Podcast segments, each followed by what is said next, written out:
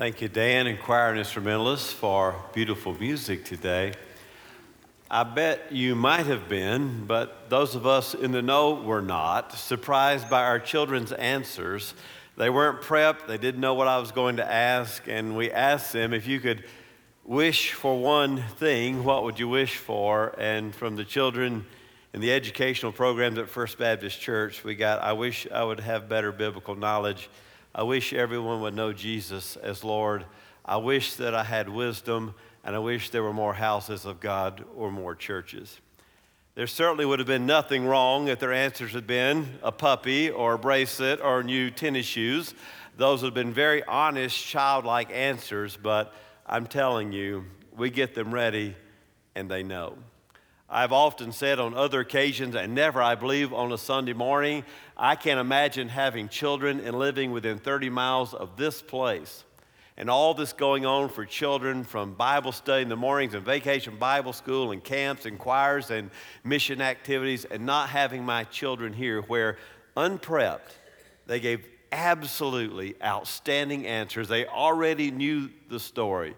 In fact, I dare say, for when they get older, fourth grade and above, if I ask who can turn to the book of Obadiah the fastest, they will surpass you. They can turn to Obadiah in 8 seconds. That's what we train them to do. So good job to our children's staff. And if you're a parent, it is working. And I hope you see that we partner with you to shape your children's core values, that they will know, both in their head and in their heart, the stories of faith that will guide them for the entirety of their lifetime. Today we conclude our sermon series from Samuel. Hold off on the amens, but we are coming to a conclusion here. And we're going to finish it in 1 Kings, and that may seem odd to you to conclude a series on Samuel, 1 and 2 Samuel, by ending in Kings. But we really need to transition from David to the next king. I didn't want to leave the story hanging for you, and so now we're going to take one step beyond as we come to find the replacement for David. Well, I don't know if your answers would be as good as the children's. I know mine probably wouldn't, but what would you ask for? God gives you one wish. What do you want? If you look at the various surveys, as I did online this week, the number one answer is the old proverbial, I would ask for 1,000 more wishes or for infinite wishes. Well, I'm going to call that out of bounds. That's cheating the system. No, if you couldn't wish for more wishes, what would you wish for? Angel Van Otta says, pretty good one. My only wish ever is that my children grow to be very old after living full and happy lives. I wish my children have long and happy lives. That's a mother's wish, isn't it? Another lover, a responder by the name of Theseus, says, to be loved back by the one person that I have loved ever since forever. To be loved back by the one person that I have loved ever since forever. Angie Ashburn says, if I can make one wish, it would be a 2-week trip to Vegas with some spending money. Now, she thinks small, doesn't she? A 2-week trip to Vegas with spending money, you can have anything.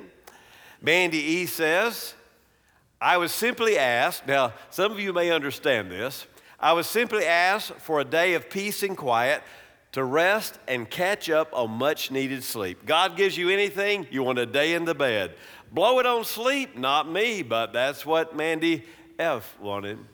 Anne-Marie Rice, a fourth grade teacher, encouraged her students to enter the Tulsa World's Essay Contest that was asking the question, if I had one wish, ... If I had one wish, ... The winner was Kenzie McMillan, a 9-year-old fourth grader from Brassfield Elementary in Bixby. Well, let me read you just a bit of the fourth grader's essay. This is what Kenzie said. If I had one wish, I wish I could help people be happy. I would help people be happy by making music. Bands would play, people would dance, music would play in everyone's house, people would sing happy songs and make hearts warm up. I would help people by laughing. There would be a lot of ha-ha-has and he-he-he's, and it wouldn't even be Christmas, she writes. People joke around a lot in happy ways. I would help people be happy by smiling.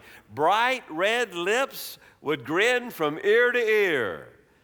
When one person smiles, another smiles back. I would help people be happy by sharing. Well, Kenzie won a trip to Branson, Missouri for herself and all of her classmates by that award-winning essay on If I Had One Wish, ... This was a hypothetical question at the beginning of my sermon. It was a hypothetical question for Kenzie. But for Solomon in 1 Kings chapter 3, the question was real. Because the guy asking the question, God could really deliver whatever it was that Solomon might wish for. There was no clear heir to the throne of David. Some people were certain that Israel would never be the same. David, her king, her shepherd boy, her giant slaying, her Saul evading, was old and feeble. He was in bed at the beginning of this story. They keep putting blankets, and the blankets won't keep him warm. New young wife doesn't keep him warm. Nothing is working with David. He is on the way out. He had been such an effective ruler. He had made Jerusalem the capital. He had had the plans and all the materials for the building of the temple. He routed the Philistines on the right hand and on the left hand. Never before had ancient Israel seen her boundaries expand, her treasuries rise, as they did under the leadership of the man after God's own heart, King David. How do you follow David? Not only had he captured the land, he had also captured the heart of Israel. This shepherd boy, the musician, the songwriter, the warrior, so many images of David, the one after God's own heart. The question begins earlier in our Samuel study, all the way back in 2 Samuel chapter 9 through chapter 20. Who is going to possibly step into David's shoes? David, during his reign, has subdued all the natural enemies: Moab, Edom, Ammon, Syria, Philistia, expanded the borders, lifted up the treasuries. In fact, God had promised David that his kingdom would continue forever. The nation needs a new king. David's physical health is waning. The great fighter, the politician, the lover. Now his circulation isn't even sufficient enough to keep himself warm. Who will this person be? Now Israel has no clear ascension system. Adonijah is David's oldest surviving son. Well, let's run through the sons for a minute. Adonijah is David's oldest living son. You remember Absalom last week? He's the third-born son. He died in this revolt because he was trying to take over the throne before David, his daddy, was dead. Well, not before he killed the firstborn son, Amnon. You remember that? So Amnon's gone and Absalom's gone. There's a second-born son, Chileab, that many people don't know about. 2 Samuel 3:3, his birth is mentioned and he disappears. I assume he is dead as well. And so it all comes down. It seems reasonable that Adonijah, the oldest remaining son, would now be the king. Well, at least it seemed reasonable to Adonijah that he was going to be king. What kind of man is Adonijah? Well, he's just like his brother Absalom. He can't even wait for his father to die. Turn back to 1 Kings chapter 1, verses 5 and 6. He's seeking the power before daddy is dead. 1 Kings 1, 5 and 6. Now Adonijah, whose mother was Haggith, put himself forward and said, "Hey, you're looking for a king? I'll be king." So he got chariots and horses ready with 50 men to run ahead of him. His father had never interfered with him by asking, "Why do you behave as you do?" He was also very handsome, just like who? Absalom. He was born next to Absalom. Now, the picture of Adonijah is clear. He's handsome. He's aggressive. He looks like a king. He's the eldest remaining son. He's a self-possessed person. Doesn't care what his daddy thinks. Now, David was a lot of good things, but David was not a good disciplinarian as a dad. But think about it.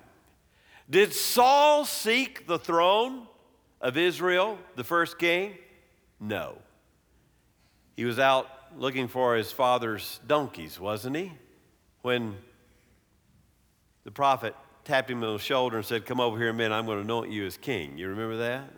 He didn't want to be king. He was hiding behind the luggage rack when they made him king. Did David seek the kingdom, the second king? No. God sent Samuel to the sons of Jesse to anoint the new king. David didn't even show up, right? He had been assigned to be out shepherding the sheep. "Jesse, don't you have any other boys?" "Well, there's one. He's young." "Go get him." The Spirit of God says yes. You see the difference? Saul was not seeking the throne. David was not seeking the throne. But Adonijah says, hey, I'll do that. Sometimes I've discovered in life the worst person for the job is the one who wants it the most. Sometimes the worst person for the job is the one who wants it the most. Sometimes the best person for the job is the one who says, "I got to think about that before I commit to that," and not really had that in my plans, you see. Adonijah says, "Hey, I'll be king." He takes, notice, chariots and horses, gets 50 of them. They run ahead of him. He's acting like a king before a coronation. You see? He's showing his arrogance by running for office.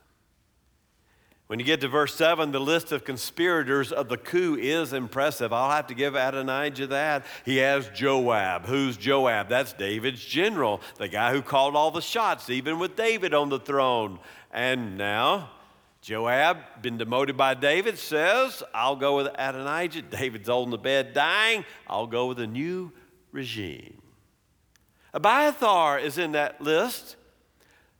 The priest, the sole survivor of Saul's massacre of the house of Eli. So we've got Joab and Abiathar. We've got the chief military. We've got the chief of the priest.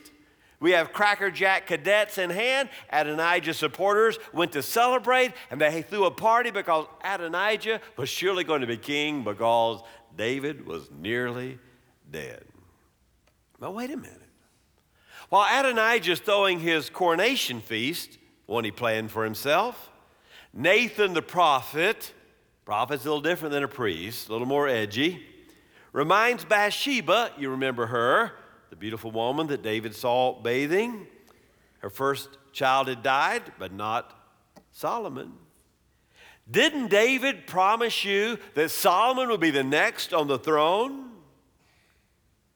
Look at verse 13 of chapter 1. "Did you not, O my lord, my king, swear to your maidservant, saying, 'Assuredly your son Solomon shall reign after me, and he shall sit on the throne?' Then why, David, is Adonijah claiming to be king?"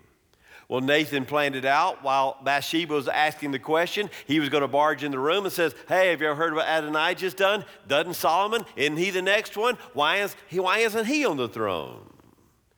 Well, now, the promise that Solomon would be the next king is not recorded anywhere in Scripture, but apparently it's true because David affirms that it's so. So David says, "Go get Zadok, the priest, and have him anoint Solomon as the next king, just as Samuel had anointed Saul and David." Well, they began to shout, "Long live King Solomon." Look at verse 40 of chapter 1. "There was such an uproar, the earth seemed to split with the sound of the people. They began to make noise." So Adonijah's out here having his own self-made coronation feast. And over here we have Solomon, now anointed by Zadok to be the next king, the whole city starts shouting. It makes an Aggie football game seem like a Sunday afternoon picnic. I mean, the earth is shaking in the ground. The people are loud. And Joab, over there with Adonijah, the general, says, and Adonijah says, what's going on back in the city? Why is the ground quaking and the people shouting? And all of a sudden, a character by the name of Jonathan runs. He's a messenger for the other camp. And he says, man, I hope you got some good news for us. He says, no, I don't. Solomon is the new king. All of a sudden, nobody's interested in the party anymore. Skip the dessert, get out of here. Here comes the army, right? It's over. And poor Adonijah runs and holds the horns of the altar, trying to find mercy for himself, mercy that doesn't come, you see.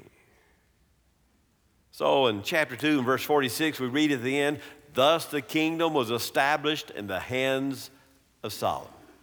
Thus the kingdom was established in the hands of Solomon. Chapter 3, verse 5, we begin.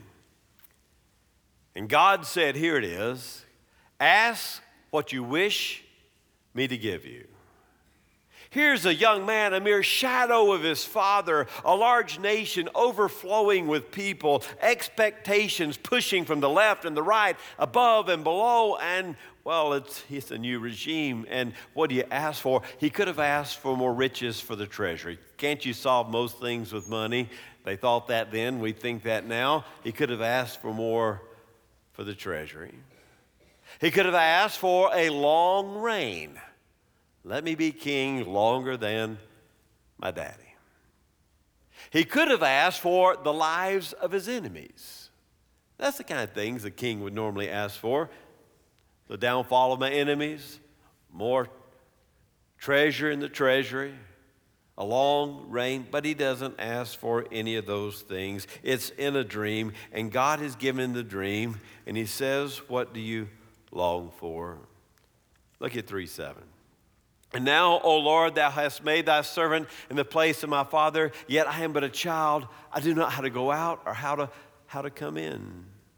And what he asked for in verse 9, an understanding heart to judge your people, to discern between good and evil, for who is able to judge so great a people?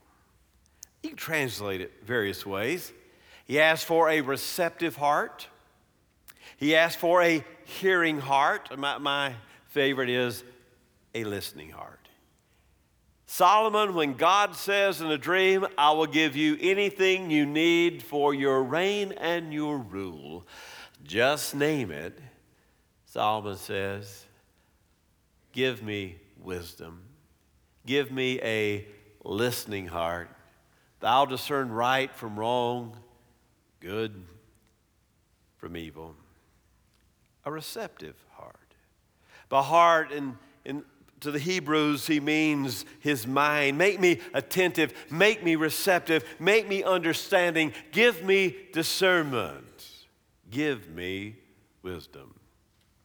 Well, the writers today, James Nesbitt and others, say, have we ever had more information at our fingertips than we do today? No. I mean, if you can get on a computer, some of it's true, some of it's false, but the reality is we have access to massive libraries without ever leaving our office or our bedroom. We have no lack of information. There's a lot of things you can Google. You'll hit, 10 million hits in about 5 seconds. The information is there. We're not lacking information. What we're lacking is the wisdom of the ancients. We have all the information we need, but information is no good if we do not have a discerning heart, an intuitive mind, the wisdom by which we can make good choices with the overflow of information. Psychology today says contemporary people need and want to base their worldview and social and political structures and organization on the arts, on the forgotten wisdom of the ancient peoples. the forgotten wisdom of the ancient peoples. Wisdom. How to make good decisions. How to influence folks. How to make everything work out without the shedding of blood. There was a wise old gentleman. He retired, and he made the mistake of purchasing a home right next to the junior high school. It was the summertime. School wasn't in, and for the first few weeks, he had a wonderful retirement, and then school started, and there were three young boys who walked down the street, and they took the metal trash can lids, and they made them percussion instruments, and all the way down the street, you could hear them from the beginning to end, and they just had this percussion band making all the noise, and, well, the next day, they started up, and the old man went out. He didn't do what you think he would do. He didn't stop them. He said, "You kids are a lot of fun." He said, "When I was your age, I expressed my exuberance like that. I so enjoy what you're doing. Would you do me a favor? Would you do this every day? And I'll pay you $1 to each one of the three every day that I hear you banging the trash can lids. I would really, really like that." And they were so happy, and they kept banging those trash can lids. And a few days went by, and he paid them, and he came out and said, "Guys, there's a recession on. I'm going to have to lower this thing to 50 cents. I hope you can still keep banging the trash can lids, but all I can pay you now is 50 cents. Is that okay?" And, well, they were displeased, but they decided, yeah, 50 cents is still worth it. And so he let them bang for a few days, and he paid them off, and he came out and said, "Guys, my Social Security check's late. I don't know what I'm going to do. It's going to be $0.25 now. All I can pay you to bang these trash can lids every day is $0.25. And the leader of the band said, "You can forget that. If you think we're going to bang these trash can lids for a lousy quarter, you can forget it. We're done. We're not going to do that anymore." The old man enjoyed serenity the rest of his days. He could have shouted.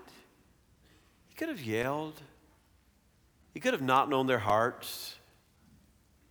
Discernment, listening, solving the problems with grace. I've noticed something. Have you noticed this? The world comes to God's people with their hurts. They just do. Because you have a core and an anchor. You have the lordship of Christ at your center, and they don't have that, and their boat's out there tossing and turning, and your boat tosses and turns too, but they notice that yours has an anchor and theirs doesn't, and so when the winds begin to blow and the waves begin to move, they come to us, do they not, for wisdom. God says to Solomon, "I'm so pleased with you. You could have asked for riches, and you did not. You could have asked for honor, and you did not. I will give you your wisdom, and I will give you riches and honor as well." Just after he asked, the next story is one he asked to exercise his wisdom. Two harlots are hollering, "That's my baby, no, that's my baby." And one of them pleads the case before the king and says, "Well, you know, during the night we both had a child. We live in the same house, and her baby died, and she switched babies on me." And the other one said, "No, that's my child's birthmark." And they're arguing, "That's my boy, no, that's my boy, that's my boy." Oh, and Solomon says, "Well, just bring the kid here." And they lay the kid down, and I can see him now. He takes out his sword, and he kind of acts like he's doing a dotted line, and he says, "I don't know to whom the baby belongs. I'll just cut it in half and each give you a side." He draws the sword back, and one lady shouts out, "No, no, no, no, no. Give her the baby. It's over. Give her the baby." The other lady says, "No, fair is fair. Cut that baby in two." And Solomon says, "The lady who didn't want the child harmed is the mother to whom the child belongs. Give her the baby." God gave Solomon this infinite wisdom, so that God says there was not anyone like him before and not anyone like him after. Wisdom. An old man got on a bus. It was February the 14th. Carrying a dozen big red roses. He sat beside a young man. The man looked at those roses and said, "Man, somebody's going to get a beautiful Valentine's Day gift." "Yes," the old man said, "indeed." A few minutes went by, and the old man noticed his young companion still staring at his roses. And so the old man asked the kid, says, "Do you have a girlfriend?"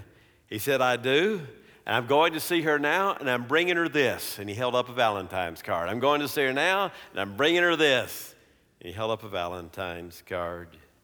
Well, about 10 minutes of silence, riding the bus along.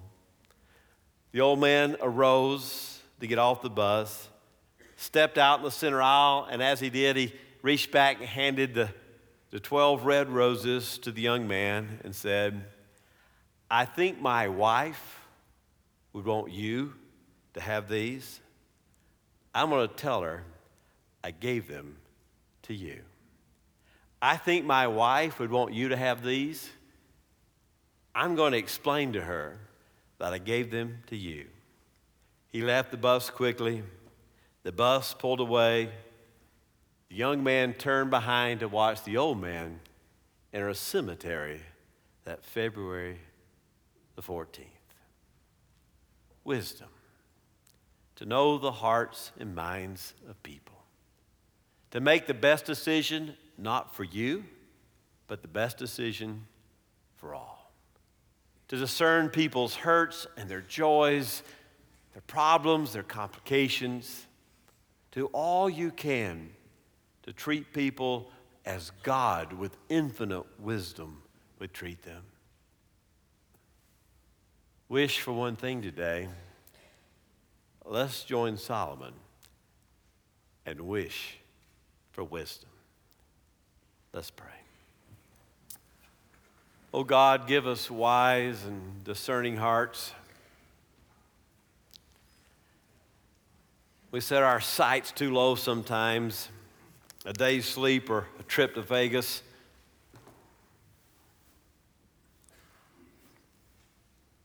Help us to be wise. Help us to have listening hearts. That we have those divine appointments tomorrow morning at the bank or at the hospital, at the schoolhouse, the retail store.